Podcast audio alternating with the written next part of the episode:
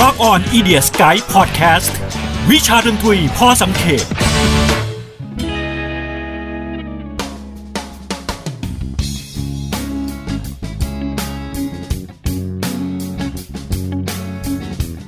เด็กอีโมคำคำนี้เคยฮิตมาก ๆ ในยุคหนึ่ง ถ้าคุณลอง ย้อนกลับไปเปิดรูปโปรไฟล์ของคุณเก่าๆนะฮะ โดยเฉพาะถ้าคุณอายุประมาณสัก 20 ปลายๆ30 ต้นๆถึง 30 กลางๆเนี่ย เปิดรูปโปรไฟล์เก่าของคุณแล้วคุณเจอตัวเองไว้ผมยาวเป๋ๆเขียนขอบตาดำทาเล็บดำคุณก็น่าจะเป็นเด็กอีโมใช่หรือเปล่าสารภาพมาซะดีๆนะครับ สวัสดีครับ ผมบอมสุวาชิน หรือว่าดีเจบอมแห่ง Rock On Radio ขอต้อนรับทุกท่านเข้าสู่รายการ Rock On Idiot Sky วิชาดนตรีพอสังเขป พจนานุกรมดนตรีสำหรับคอเพลงทั้งหน้าใหม่และหน้าเก่า อีโมถือเป็นดนตรีร็อกแขนงหนึ่ง ซึ่งเคยรุ่งเรืองอยู่ในช่วงยุค 2000 นะฮะ วันนี้เราจะพาคุณย้อนเวลาไปสู่ยุคนั้นกัน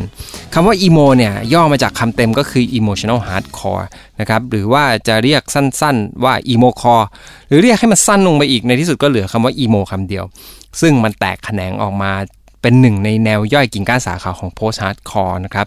ซึ่งในยุค post hardcore เนี่ยมีวงตั้งต้นอย่าง Fugazi Minor Threat Black Flag วงเหล่านี้ล้วนมีอิทธิพลให้กับบรรดาวง emo ในยุคต่อๆมานะครับ emo เนี่ยน่าจะเกิดขึ้นจริงๆ ในช่วงยุค 80 กลางๆ ยุคนะครับ โดยเชื่อกันว่ามันเริ่มมาจาก scene hardcore punk แถบวอชิงตันดีซีที่มีวงอย่าง r i g h t of Spring แล้วก็ Embrace นะครับ พวกเขาเนี่ยเดิมทีก็เล่น hardcore มาเนี่ยแหละครับ แต่ว่าต่อมาพวกเขาก็ อยากจะเล่นในจังหวะที่หลากหลายขึ้น ซึ่งต่างจากฮาร์ดคอร์แท้ๆที่จะเดินหน้าลุยอย่างเดียวนะครับ แล้วก็เริ่มมีท่อนหนักเบา มีเมโลดี้สวยงาม สลับกับการว้ากส่วนเนื้อหาแตกต่างจากฮาร์ดฮาร์ดคอร์เดิมพอสมควรครับฮาร์ดคอร์เนี่ยดั้งเดิมก็จะพูดถึงเรื่องสังคมเรื่องการเมือง แต่ว่าบรรดาวงใหม่ ๆ พวกนี้ก็เริ่มจะพูดถึงเรื่องปัญหาส่วนตัวเรื่องที่ใกล้ๆตัวมากขึ้นส่วนคำว่าอีโมช่วงแรกเนี่ยยังไม่มีคำนี้จำกัดความเป็นชัด ออกมาชัดเจนนะครับรู้แต่ว่าบรรดาวงพวกนี้เขาเป็นผลผลิตจาก post-hard post-hardcore แน่นอน แต่ว่าพวกเขาเล่นดนตรีในแบบฉบับของตัวเอง จนกระทั่งนิตยสารอย่าง Thrasher ในยุคนู้นนิตยสาร Thrasher Thrasher ที่เป็นเหมือนเสื้อลายไฟคุณจำได้ใช่ไหมครับ เขาเรียกวงเหล่านี้รวมๆว่า emo core ครับ ต่อมาในช่วงยุค 90 เนี่ยอีโมถูกพัฒนาต่อนะครับ จากเดิมที่เล่นกันอยู่ในแค่แถบวอชิงตันดีซีเนี่ยก็กระจายไปทั่วภูมิภาคของอเมริกาเลย ก็ต้องยอมรับว่าในยุค 90 เนี่ยผลบุญของกระแสอัลเทอร์เนทีฟเนี่ยทำให้ช่วยอีโมพอสมควรนะครับ มันเกี่ยวกันยังไง คงต้องย้อนไปอ้างอิงช่วงยุคที่กรันช์ในซีแอตเทิลเนี่ยเติบโตขึ้นมา มันทุบทำลาย route หรือว่าเส้นทางธุรกิจดนตรีเดิมๆไปหมด แล้วมันก็สร้างเส้นทางใหม่ ๆ มันทำให้บรรดาคนฟังเนี่ยเริ่มที่จะเปิดรับดนตรีนอกกระแสมากขึ้น ช่องทางการเสพดนตรีก็หลากหลายมากขึ้นนะฮะ รวมถึงรูปแบบคอนเสิร์ต route การทัวร์แบบ underground แบบอินดี้เนี่ย เอื้อต่อบรรดาวงดนตรีที่เป็นแนวทางเลือกไม่ว่าจะเป็นพังก์ เป็น modern rock และรวมถึงอีโมเองก็ได้รับผลบุญจากการพัฒนาอย่างก้าวกระโดดนี้ด้วย ในช่วงนั้นก็มีวงในสายอีโมที่โด่งดังขึ้นมาอย่าง Sunny Day Real Estate ซึ่งวงนี้มาจากซีแอตเทิลเลยวงนี้เกิดมาท่ามกลางดงของวงกรันช์เลย Jawbreaker ก็เป็นวงดนตรีที่ผสมผสานป๊อปพังก์กับเนื้อเพลงที่แสดงอารมณ์อันอ่อนไหวนะครับ Weezer เออ Weezer จริงๆ ก็ถือว่าเป็น วงที่มีส่วนสำคัญที่ให้กำเนิดอีโม NME Magazine เนี่ยกล่าวถึงพวกเขาว่าเป็นหนึ่งในวงที่พัฒนาเมโลดี้ของวงในสายอีโมมาก ๆ นะครับ แล้วก็ Jimmy Eat World เป็นอีกหนึ่งวงหนึ่งก็ถือว่าเป็นวงพังก์ที่มีความป๊อปแล้วก็ไพเราะเป็นเอกลักษณ์ วงเหล่านี้ล้วนมีส่วนแจ้งเกิดให้กับอีโมมากๆ แน่นอนโดยเฉพาะ Weezer เพราะเพราะว่าในบรรดาวงที่เอ่ยมาเนี่ยพวกเขาประสบความสำเร็จมากๆ ในระดับที่ขายแบบยอดขาย double platinum เลยนะครับ ต่อมาในช่วงยุค 90 กลางๆ หน่อย ก็มีการเคลื่อนไหวของวงในแถบชิคาโกอิลลินอยส์อินเดียนาไอโอวาเราเรียกวง จากแถบนี้เนี่ยเป็นแถบ Midwest เนี่ยว่าเป็นวง Midwest emo นะครับ พวกเขาจะเล่นอินดี้ร็อกผสมกับ math rock ผสมกับฮาร์ดคอร์ดั้งเดิม จนเป็นสไตล์ของตัวเอง ก็จะมีวงอย่าง b r a d นะฮะ The Promise Ring รวมไปจนถึง Get Up Kids หลังจากนั้นเข้าสู่ช่วงปลายยุค 90 ต่อต้น 2000 เนี่ยอีโมก็เริ่มส่อเค้าการที่จะสามารถขึ้นสู่ mainstream ได้นะครับ โดยค่าย Deep Elm Records ออกอัลบั้ม compilation นะครับ ก็เป็นอัลบั้มแบบรวม วงละเพลงวงละเพลงวงละเพลงนะครับ ชื่อซีรีส์นี้ว่า The Emo Diaries นะครับ ในช่วงตั้งแต่ปี 1997 ถึงปี 2007 เนี่ย ออกมาถึง 17 เออโทษ 11 ชุดด้วยกันนะครับ ซึ่งก็มีวงอย่าง Further Seems Forever The Movielife รวมถึง Jimmy Eat World เองก็เป็นขาประจำของ compilation นี้ด้วย พูดถึง Jimmy Eat World กันหน่อย อัลบั้มอย่าง Clarity ที่ออกมาในปี 1999 เนี่ย ถือเป็นอีกหมุดหมายสำคัญที่ยืนยันความสำเร็จของกระแสอีโม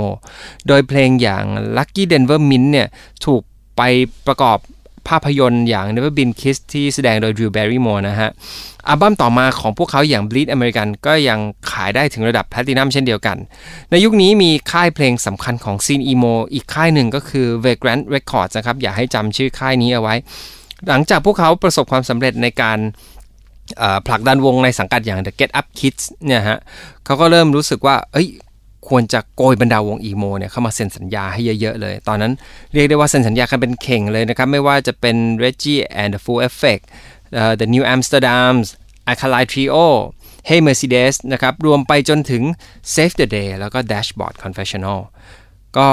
เป็นวงที่ถูกโกยเข้ามาเซ็นสัญญาในค่ายนี้ทั้งสิ้นนะฮะ แวะพักพักเรื่องค่ายนี้ไปก่อน แวะไปดู Blink 182 ในไทม์ไลน์เดียวกันนี้ พวกเขาตอนนั้นก็เป็นป๊อปพังก์นะครับ ก็โด่งดังเลยจากอัลบั้มอย่าง Enema of the State นะครับอัลบั้มที่มันมีเพลงพวก All the Small Things อะไรพวกนี้แต่ว่าตอนที่ปล่อยซิงเกิลที่ชื่อว่า Adam's Song ออกมา ทุกคนก็บอกว่านี่มันเป็นเพลงอีโมชัดๆนะ มันไม่ได้เป็นเพลงเป็นป๊อปพังก์จ๋าๆซะทีเดียว แล้วก็อัลบั้มนี้เนี่ยมันขายไปถึง5แพลตินัมโดยที่มีเพลงเพลงนี้อยู่ ก็เป็นอีกส่วนหนึ่งที่เป็นส่วนหนุนนำกระแสอีโมเข้าไปอีกนะครับ โอเค กลับมาที่ค่าย Vagrant นะครับ พวกเขายังไม่หยุดแค่นั้น ในปี 2001 ทางค่ายก็ได้จัดทัวร์คอนเสิร์ตขึ้นมา โดยรวบรวมบรรดาวงอีโมเนี่ยไปทัวร์ทั่วประเทศเลยนะครับ โดยครั้งนี้เนี่ยพวกเขาได้สปอนเซอร์ใหญ่ที่เข้าร่วมก็คือ Microsoft แล้วก็ Coca-Cola ก็คือเป็น big name เลยนะครับ แล้วก็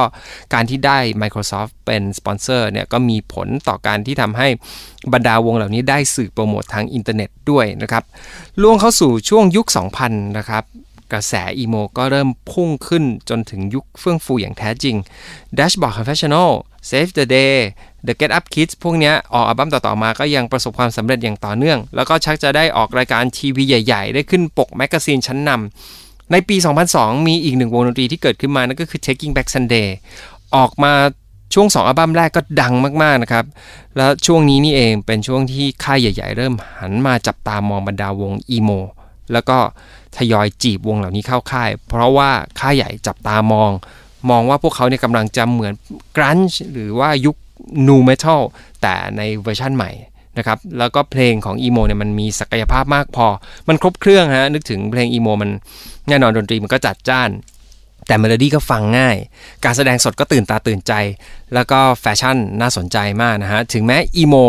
ตอนเริ่มต้นจะเป็นแค่ subculture เล็ก ๆ แต่มันมีเอกลักษณ์เฉพาะตัวนะครับ หลาย ๆ อย่างก็อย่างเช่น กางเกง skinny jeans นะฮะ เราอาจจะนึกถึงกางเกงยีนตัวเล็ก ๆ ขาลีบ ๆ ใส่เสื้อดำตัวเล็ก ๆ นะฮะ ที่เราเรียกกันว่าเสื้อหมานะครับเข็มขัดหนามตอกหมุด ผมปาดเป๋ทาตาดำเราจะเรียกเด็กพวกนี้รวม ๆ ว่าเด็กอีโมนะครับ โดยเด็กอีโมเนี่ยก็เริ่มไปปรากฏตัวให้เห็นในบรรดาหนังวัยรุ่น ส่วนใหญ่ก็จะเป็นแบบเด็กสายดาร์กนะ เป็นเด็กแบบเก็บกด ประจำห้องเรียนอะไรเงี้ยมีปัญหาไม่ค่อยมีเพื่อนโดดเดี่ยวดูอินดี้อินดี้หน่อย แล้วก็ดูเป็นคนที่มีอารมณ์อ่อนไหว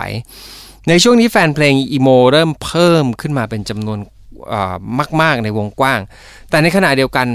แฟนเพลงอีโมดั้งเดิมก็เริ่มหันหลังให้นะครับ พวกเขามองว่าอย่างแรกเลยคือมันเริ่มชักจะมาไกลเกินจุดกำเนิดของมันและจิตวิญญาณความเป็นฮาร์ดคอร์เนี่ยมันหายไปหมดแล้ว เพราะว่ามันกลายเป็นแบบป๊อปจนเกินไป ที่สำคัญอีกข้อหนึ่งคือมันชักจะดังเกินไปแล้วด้วยนะครับ ถ้าเกิดดังเยอะๆเนี่ยชาวฮาร์ดคอร์เขาไม่เอานะครับ แต่ว่ายังไงก็ตามมันหยุดกระแสไม่อยู่จริงๆนะฮะในช่วงนั้นมีวงอีโมทยอยประสบความสำเร็จเป็นจำนวนมาก ไม่ว่าจะเป็น AFI Plain White T's The Red Suit The Red Jumpsuit Apparatus Boys Like Girls Panic at the Disco ชื่อคุณๆทั้งนั้นนะครับ รวมไปจนถึง Paramore แล้วก็ My Chemical Romance Fall Out Boy ยัง My Chemical Romance จากอัลบั้ม Treasures for Sweet Revenge เนี่ยเราก็จะคุ้นเคยกันดีกับภาพลักษณ์ที่จะดูติดโกธิกโกธิกหน่อยนะฮะ แล้วก็มาย้ำความสำเร็จขึ้นไปอีกจากอัลบั้มอย่าง The Black Parade พวกเขาก็ดูมีคอนเซปต์ชัดเจน เป็นวงร็อกสายโอเปร่าดูเหมือนเป็นวงควีนมาเกิดใหม่นะครับ ส่วน Fall Out Boy เนี่ยก็จะมีความมีรากจาก pop punk มา Panic at the Disco เนี่ยก็จะมีกลิ่นอายของความเป็นอิเล็กทรอนิกส์เข้ามาหน่อยนะครับ ส่วน Paramore เนี่ย Hayley Williams frontwoman ของวง ก็ถือว่าเป็นไอดอลของบรรดาสาวๆอีโมในยุคนั้นเลยนะครับแล้วก็มันยังแสดงถึงความเท่าเทียม ของบรรดาเด็กอีโมด้วยสังคมเด็กอีโมถ้าคุณจำได้ในตอนนั้นเราจะเห็นแฟนเพลงที่ปะปนกันนะครับ มีทั้งหญิงทั้งชาย คือแม้ผมจำได้ว่าแม้แต่เพื่อนที่เป็นเพศที่3เนี่ยก็ก็ชื่นชอบอีโมแล้วก็แต่งตัวแล้วก็ไปดูคอนเสิร์ตนะครับแฮงเอาท์ด้วยกันเรียกได้ว่าเป็นสังคมที่หลากหลายจริง ๆนะครับ ซึ่งวงที่ผมกล่าวมาทั้งหมดเนี่ยพวกเขา ขายกันระดับแพลตินัมเป็นว่าเล่นเลยนะครับ แน่นอนฝั่งหนึ่งอีโมดูเหมือนจะพัฒนาไปในทางที่มันป๊อปมากขึ้น แต่อีกด้านหนึ่งก็จะมีวงดนตรีอีกกลุ่มก้อนหนึ่งที่พัฒนาย้อนสอนมานะครับ เล่นดนตรีดุดันขึ้น ก็แล้วก็มีการร้องวากมากขึ้น เราก็เรียกดนตรีที่แตกแขนงออกมานี้เรียกว่า Screamo นะฮะ ซึ่งก็มีวงดังๆ อย่าง Hawthorne Heights นะครับ Silverstein Story of the Year Thursday The Used Underworld นะครับแล้วก็อีกมากมายผมอาจจะตกหล่นบางชื่อไปนะครับขออภัยด้วย ซึ่งทั้งหมดทั้งปวงที่ผมกล่าวมาเนี่ยพวกเขาก็มีแฟนเพลงที่พูดง่ายๆว่าก็คาบเกี่ยวกันนั่นแหละ เด็ก screamo หรือเด็กอีโมก็น่าจะเป็นกลุ่มก้อนที่ใกล้เคียงกันนะครับ แล้วยุคนี้ถือเป็นยุคทองของอีโมนะครับโด่งดังกันอยู่ร่วมทศวรรษเลย กระแสอีโมก็เข้ามาในไทยในช่วงนี้นี่เองนะฮะแล้วก็กระแสอีโมที่น่าสังเกตที่เข้ามาในไทยเนี่ย แม้กระแสโลกเนี่ยอีโมในตอนรุ่งเรืองที่สุดนะอาจจะไม่ได้พีคเท่านูเมทัลนะครับ แต่ว่ากลับกันในไทยกระแสอีโมผมถือว่าเติบโตมากกว่านูเมทัลนะครับ เพราะว่าเทียบกันแล้วในยุคนูเมทัลเนี่ย คนไทยนิยมวงต่างประเทศก็จริง แต่ว่าซีนวงไทยเองเนี่ย ส่วนใหญ่จะอยู่ในระดับ underground นะครับ ไม่ว่าจะเป็นกล้วยไทย Quake Carnivora หรือว่าอัลโทรนะครับ มีจะขึ้นมาเยอะๆหน่อยก็อย่างอีโบลานะฮะ ส่วนบรรดาวง mainstream เนี่ย เอากลิ่นอายมาใช้ไม่ว่าจะเป็น Silly Fools ในชุด IQ 180 หรือว่า Big Ass เนี่ย ในช่วงที่อยู่กับ Music Box ก็ไม่ได้ออกตัวว่าเป็นวงในสไตล์นูเมทัลแต่ว่าบรรดาวงอีโมไทย ที่อย่าง Retrospect หรือว่า Sweet Mallet เนี่ยถึงกับได้ออกอัลบั้มกับ Genie Records แล้วก็ประสบความสำเร็จในระดับประเทศนะฮะ ก็ในยุคนั้นเนี่ยมีวงอีโมอีกมากมายที่ไม่จำเป็นต้องเซ็นสัญญาในค่ายเมเจอร์ก็โด่งดังได้นะครับ ถ้าจำกันได้มี Obvious มีไลท l ลิน มี Sleeping Sheep นะครับ มีใครอีกอะ Harlem Bell นะครับอ๋อในยุคนั้นของเรามีมีผู้หญิงด้วยนะ มี No More Tear ด้วยใช่ แล้วก็แม้แต่วง mainstream ที่เดิมไม่ได้เล่นอีโมเนี่ยก็เอายอมรับกระแสอีโมเข้ามาด้วยนะฮะ พวกเขาก็ใส่มันเข้าไปในเพลง ใส่มันเข้าไปในเสื้อผ้า แล้วก็การแสดงสด Bodyslam Potato Clash ช่วงนั้นมีความเป็นอีโมหมดนะฮะ Clash นี่ออกอัลบั้มชุด Emotion แล้วก็ก็บอกเลยว่าเขาก็ได้รับอิทธิพลจากดนตรีอีโมดนตรีอีโมเนี่ยรุ่งเรืองอยู่จนกระทั่งถึงช่วงยุค 2010 กระแสก็เริ่มซาลง มี 2 สาเหตุใหญ่ ๆ นะครับ อย่างแรก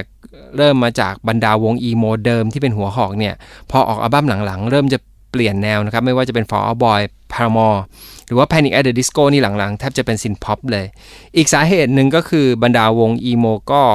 แตกวงไปหลายวงนะครับ ไม่ว่าจะเป็น My Chemical Romance Thursday Alexis on Fire ก็แยกทางกันไปนะครับ ยังไงก็ตามก็ถึงแม้กระแสจะจบไปแล้ว ก็ยังมีลมพัดหวนเล็กๆนะฮะ อย่างวงในช่วงหลังยุค 2010 มาเนี่ย บางวงก็ยังได้รับอิทธิพลของอีโมอย่างยุคอีโมที่เป็นยุค 90 เลยเอามาใช้อย่างวง Modern Baseball อะไรอย่างนี้แต่ผมไม่ค่อยรู้จักวงในสายนี้เท่าไหร่นะฮะ มีวงมีศิลปินเป็นอีโมแรปด้วยนะครับ อย่างลิวพีฟหรือว่า Juice WRLD นี่ก็มีกลิ่นอายของความเป็นอีโมอยู่ ก็แต่ยังไงก็ตามนะฮะ ถึงกระแสอีโมจะจบไปแล้ว ทุกอย่างที่เหลือไว้ก็ยังเป็นตำนานนะฮะ นึกถึงที่ไรก็ยังหอมหวน ถ้าไม่หอมคุณไปเปิดรูปโปรไฟล์เก่าๆของคุณดูได้นะฮะ แล้วคุณจะลำลึกได้ว่าในยุคนู้นคุณมีความสุขแค่ไหนสำหรับคุณผู้ฟัง คุณเคยเป็นเด็กอีโมหรือเปล่าครับ แล้วว่าแล้วก็ในช่วงนั้นเนี่ยคุณอินไปกับแฟชั่นอินไปกับกระแสอีโมยังไงบ้าง วงดนตรีวงไหนเป็นวงโปรดของคุณนะครับมาแชร์กันนะฮะแล้วกลับมาพบกับ Rock On Idiot's Guide วิชาดนตรีพอสังเขปตอนต่อไปได้ทาง www.hoodiepodcast.com Spotify Podbean Apple Podcast และ SoundCloud ช่อง Hoodie Podcast หรือว่าทาง YouTube แล้วก็ Dailymotion ก็ได้นะครับสำหรับวันนี้ดีเจบอมลาไปก่อนนะครับ สวัสดีครับ h o ดี้พอดแคสต์ฮูดี้พอดแคสต์เรื่องที่คุณฟังแล้วต้องร้องว่าหูดี